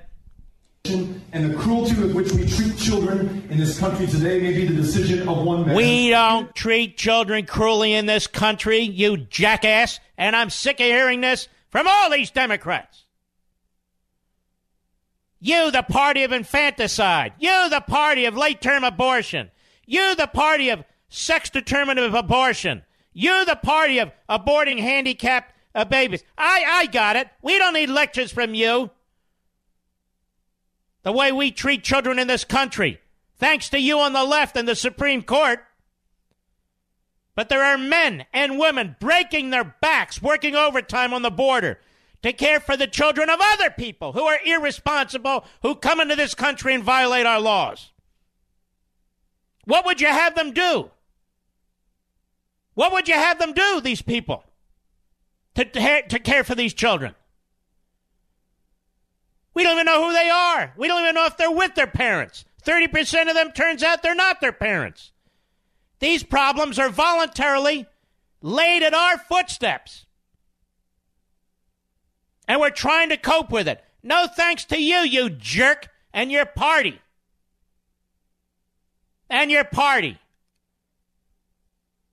No party that supports infanticide. No party that does what the governor of New York did. No party that does what the governor of Illinois did. And all the rest of these clowns can claim to care about children. They don't care about children. And they sure as hell don't care about these illegal alien children either. Detention centers. What do you think, all these places were built under Donald Trump? There's an effort to be as humane and as compassionate as possible, to provide food, diapers, formula. Why are these kids here in the first place? That's the parents who are mistreating their children, not us. You jerk. I'll be right back. Mark Levin.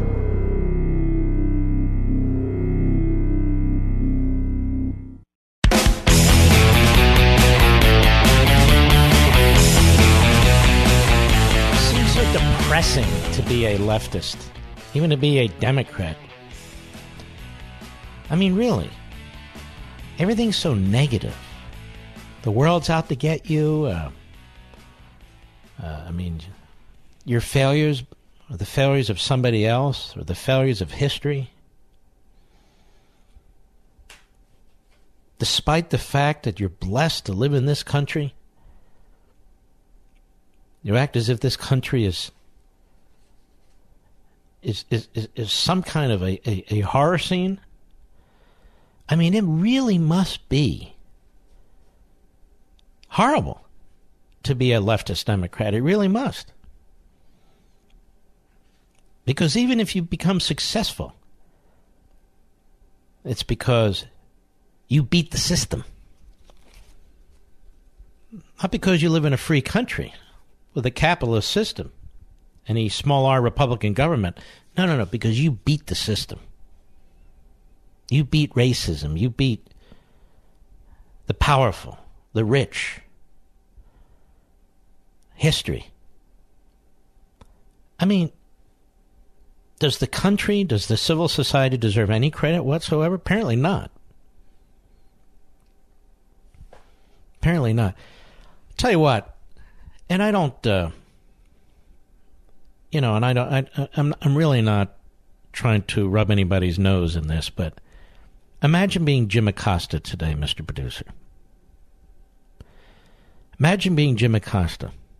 You have spent more than 2 years as a so-called reporter for a so-called news organization called CNN, drawing attention to yourself at presidential press conferences, at presidential rallies, at various events and so forth, shouting at the President of the United States, making accusations against the President of the United States, disrupting a presidential press conference, really more than one, going back to your network such as it is, CNN,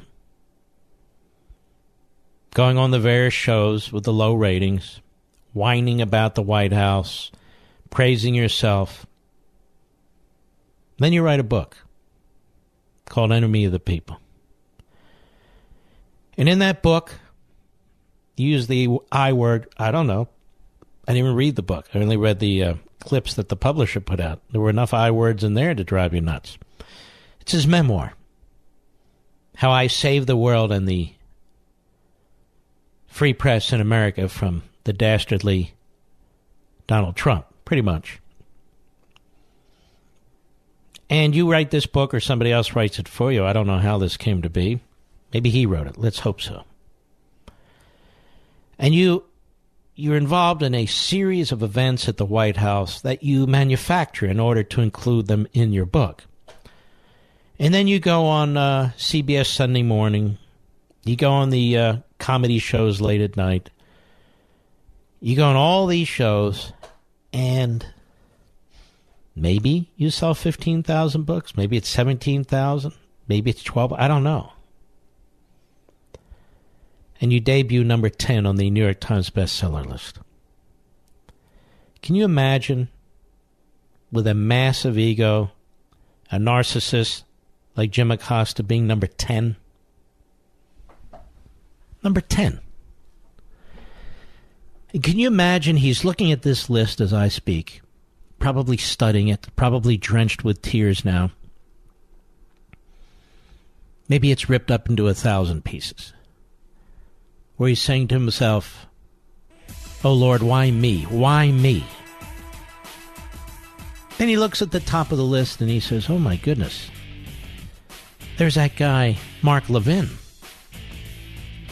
There's that guy, Mark Levin. And you know what he thinks in his heart of hearts, Mr. Producer?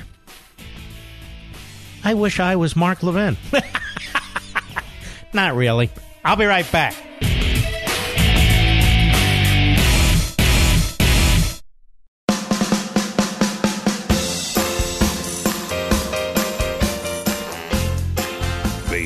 Constitutional lawyer you can see today for free. No appointment necessary. Just call him at 877-381-3811. Do you wish that double chin would just disappear? Newsflash, ladies and gentlemen, people look at your jawline. It simply tells your age. And here's Robin from Lubbock, Texas. I put Genesol jawline cream on my neck 2 or 3 days ago. This is the best my neck has looked in 20 years. And people told me my face looks young. I'm blown away. You know, I have a friend who's a cardiologist. Over the past several months, I've mentioned him. I mean, really, really smart guy. He loves Chamonix's products. Loves them. And he uses them all the time. And I have to say, they definitely help. They definitely do, and he believes it too. Because all you have to do is look in the mirror. with Chamonix's MDL technology, Genecel's brand new jawline treatment specifically targets the delicate skin on the neck area for tight, healthy, younger-looking skin. You don't believe me? You believe me, don't you, Rich? His name is Teddy. He's a good guy, Ted. You'll see your mirror smile back at you, or 100% of your money back, no questions asked. 100% of your money back, no questions asked. Call now, and the classic Genocell for bags and puffiness is free with your order. Call 800-SKIN-604, 800-SKIN-604, and to start seeing results in 12 hours or less. Genocell Immediate Effects is also yours free. No double chin, no turkey neck, no sagging jawline, because no one needs to know your age. That's 800-SKIN-604 or Genocell.com. Get your 2 free gifts and free shipping, but act now. Call 800-SKIN-604, 800-SKIN-604, or go to Genocell.com. That's Genocell.com. I am sick of the news, if you call this crap news. No, you're a racist. No, you're a racist. Well, I want reparations. No, you reparations. No, you get reparations. No, I want... No, the country sucks. Oh, it sucks. It sucks. People are pouring over the border. People are... Well, the country sucks. It's systemic. I'm so sick of it. Sick of it! Joe, New Jersey, the great WABC. Go. Mark, I gotta thank you. You cooled my jets for a few seconds there back when you called Nancy Pelosi a liar, because I simultaneously screamed it at my radio the same exact moment. Well, there you go. It's Mark, she is a megalomaniacal, disrespectful cross-section of the left. And I can't understand how, her constituents are her believers are her believers. But I can't understand how the middle-of-the-road moderates, or even anybody maybe to the left side of moderate, doesn't see that disrespect when she has to go, when things get tough with her, Trump, and Schumer. Look at the city she represents, which has fallen into the bay. It's such a disaster. Mark, disrespect is disrespect. Let's go talk about this behind closed doors. No, Nancy, I want full transparency. In order to find out what's in the health bill, you have to sign it first. That is so overt disrespect that I don't see how she possibly, in her own conscience, gets away with it. Well, some people don't have a conscience. But for pure preservation, Mark, how does she know that's? How could she possibly think that's going to float with somebody with half the mentality? Let alone. I honestly believe their base is incredibly stupid. And they're very emotional. The base that they have stitched together. And so they think the rest of us are like this. Well, the rest of us aren't like this. And that's why when the left attacks Trump supporters and Trump voters or people in this audience and so forth, they confuse us for their base. We're not their base. This stuff doesn't work on us. Joe, thank you for your call, my friend. Let's continue. Tom, Panama City, the great WYOO. Go. Yes, sir. I'm kind of curious. You're a smart man. Maybe you can tell me. Yes. Why are all these politicians whining about getting housing for the illegal immigrants that know if they come over, they're going to get sent back? But there's still thousands of people down here that are homeless and living in tents because of the hurricane, and we can't get any help. It's a great question. They all promise help, but we get nothing. Mm-hmm. We all get up, we go to work, but we can't get no help. But let's whine and help the illegal immigrants. Because the American citizen for the left is a second-class citizen. That's why. I don't understand it. We've got families that kids now go to school, and when they go home, they're telling their friends, oh, well, I'm going home. Their home is a tent. Or like me, I live in half an RV. But we can't get no help, and they want to put all these illegal immigrants in temporary housing? Well, I hope folks like you vote, because it's the only way to turn this around, to be perfectly honest with you. They need to send them back home, give us the temporary housing. But they're not going to. They're not going to send them back home if we cannot win back the House in large numbers, win back the Senate with actual conservatives, and get Trump back in office. It's just not going to happen. Here's the problem. The president on his own is trying to address this problem. The Senate is useless, and the Democrat Party is worse than useless. It is obstructionist. Exactly. Trump seems to want to help, but just like the bill that got passed, for them to come down and help. Well, they're going to rebuild the Air Force Base. That's great. Why don't you rebuild the 6 cities around it that's flattened? Well, let me ask you a question about that. I agree to a part. How are we supposed to rebuild the cities? What do you want us to do? I mean, the houses are destroyed. The businesses are destroyed. I know, buddy. What do you want the government to do? To start building office buildings? No, come down if they're so hell-bent. It's one thing to help people, subsist, to get through a hurricane, to get through an earthquake, to get through a tornado, to get through floods, to get through these things. That we should do. But when people say, rebuild my city, I'm not sure what that means. These are private buildings. What do you want the federal government to come in and start rebuilding all the private buildings? Well, from what the Democrats are wanting, they're wanting to build private buildings for all the illegal immigrants. Well, you're right about that. For the people that pay taxes. Well, how about we not do it for anybody? That what we try and do is help people get through a disaster and help them get back on their feet. The federal government can't possibly rebuild cities. That it cannot do. As to your point about illegal aliens, you're quite right. Resources that should be spent on this country, on American citizens, are really being spent on foreigners, people who aren't supposed to be here. And the Democrats think that's terrific because remember what their objective is, Tom. It's to change the electorate. It's to create ambiguity between citizenship and non-citizenship. So you hand out driver's license. People can get welfare. People can get health care. People can get this. People can get that. So citizenship is almost an irrelevancy. And that's when you lose your country. Thanks for your call, Tom. I appreciate it. I don't think the federal government should rebuild cities or rebuild private homes and office buildings. I mean, if we're in that business, the federal government, I don't even know how we would do it. You have to help people get back on their feet. This I believe. But you can't give them back everything they lost. That's simply not going to happen. It's an impossibility. And if that's the case, then I guess we get to decide where people live. You shouldn't live in hurricane zones, earthquake areas, and so forth, which is ridiculous, right? So it's just not possible. It's an impossible thing. I could sit here and say, yeah, well, that's right, but I'd be wrong. Cyrus, San Francisco XM Satellite. Go ahead. Thank you. I'm a foreign-born citizen of this country that's been working and living here for 40 years, never asked for anything, and I own a business, and I have 40 people working for me. But policies that this city puts on the back of people like me that don't have a voice and we don't exist other than just shut up, work harder, pay more taxes. Mm-hmm. And literally, I'm holding for dear life, and I've never asked for anything from anyone.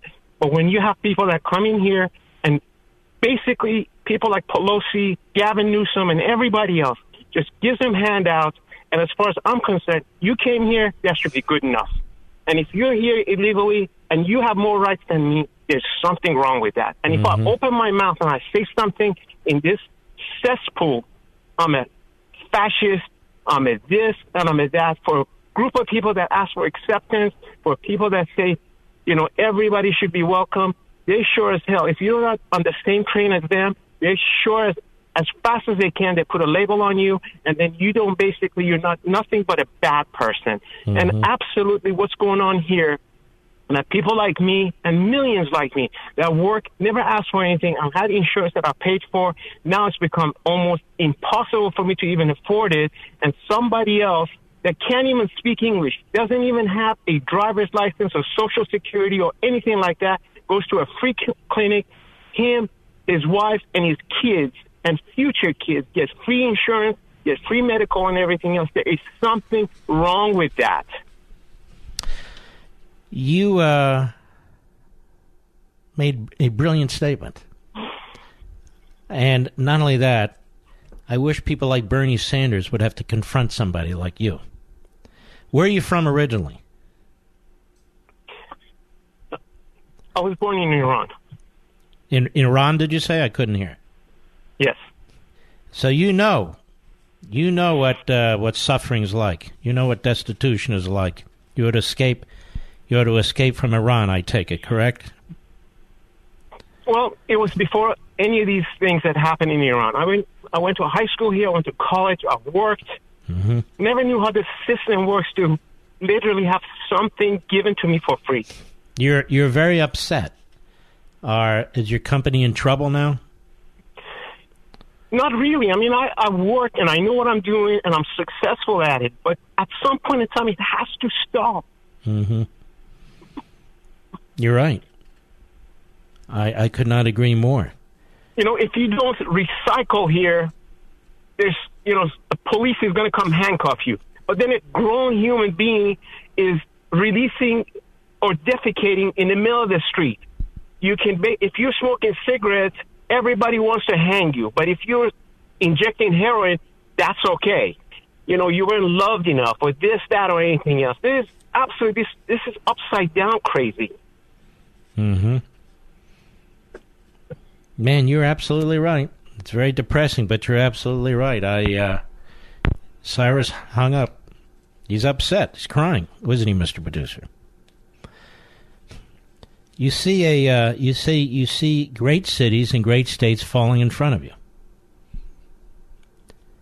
Like California, it's terrible. When I was at the Reagan Library, so many patriots there who live in California.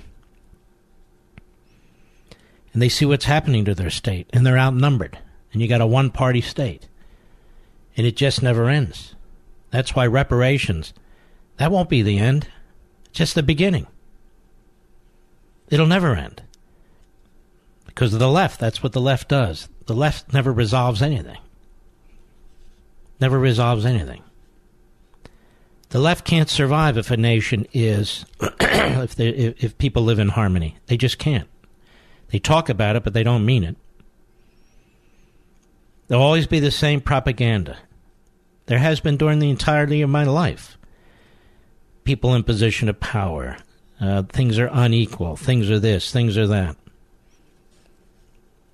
People would just take time to look at the world, see how lucky we are to have been born here. Or to have immigrated here. I'll be right back. Mark Levin.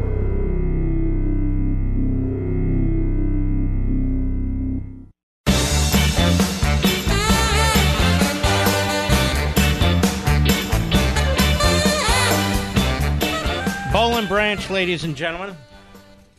Best sheets ever made. The folks at Boll & Branch are feeling really flattered right now.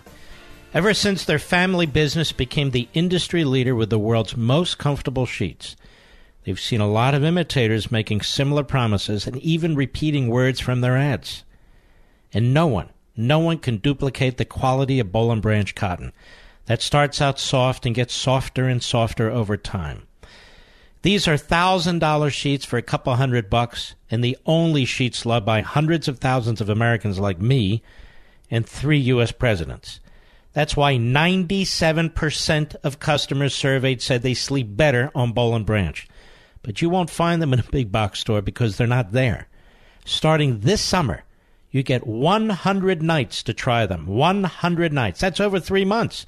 Shipping is always free. And right now, you'll get $50 off your first set of sheets at bollandbranch.com with promo code MARK. That's spelled B-O-L-L and branch.com. Promo code MARK for $50 off. bollandbranch.com, promo code MARK. Again, I want to thank you, folks. Some of you stay with us the whole program. I'm great, very, very blessed and honored. Some folks come and go.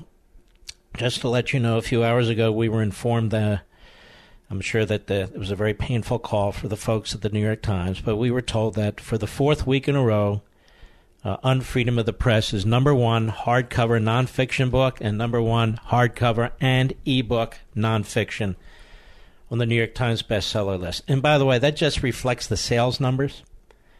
When you take the hardcover sales and the ebook sales and the e-audio sales and the CD audio sales, all combined, we have nearly 300,000 sales. That's 300,000 of you. And I want to thank you very, very much. Now, the point is not to pat myself on the head and not because, wow, look at Mark the author. That has nothing to do with this. It's what's between the covers of the book that matters. It's the message.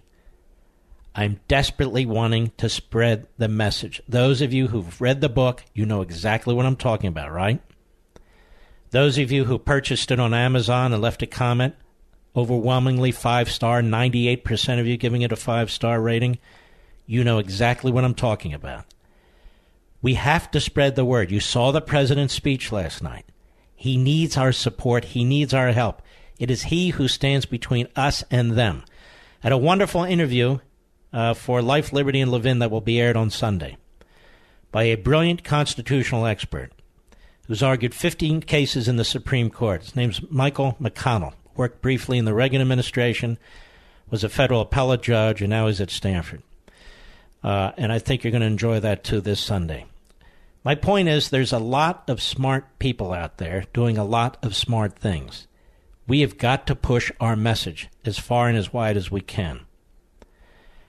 And that's really all I can say about this. You've got to be the Thomas Paines. You have to be the pamphleteers. I've written the pamphlet for you, Unfreedom of the Press. It's a perfect graduation gift. I know most of the high schools, they've already had their graduating class, colleges and universities, same things. It's okay. It's still a perfect gift, and it is the perfect summertime read. The politics of the presidential campaign, they're heating up. They're heating up now. You're going to start seeing Democrat debates beginning, I guess, June 26, June 27. You're going to see the media. You're going to be furious with them. I'm telling you that this is the book that's going to help. It's going to help us and hopefully help us in the election. Unfreedom of the Press. 300,000, it's not enough. It's just not enough. There's 300 million people out there, including children, of course. It's just not enough. And there's millions of you in the audience. So I want to strongly encourage you now, if you can, to go to Amazon.com and order it at 40% off. Or if you happen to be going to a retail store, a Costco or Walmart, a Target, a BJ's, a Sam's, Barnes & Noble, Books A Million, any of these types of stores or those stores in particular, they should be there. So I hope you'll grab your copy. But again, if you're anxious to get it immediately and have it delivered immediately, just go to Amazon.com, place your order right there. We need to build this movement. We really do. We need to support a free press. We need to challenge the unfree press. I want to salute all you heroes out there and thank you. All you great patriots, God bless you, and I'll see you tomorrow. Be well.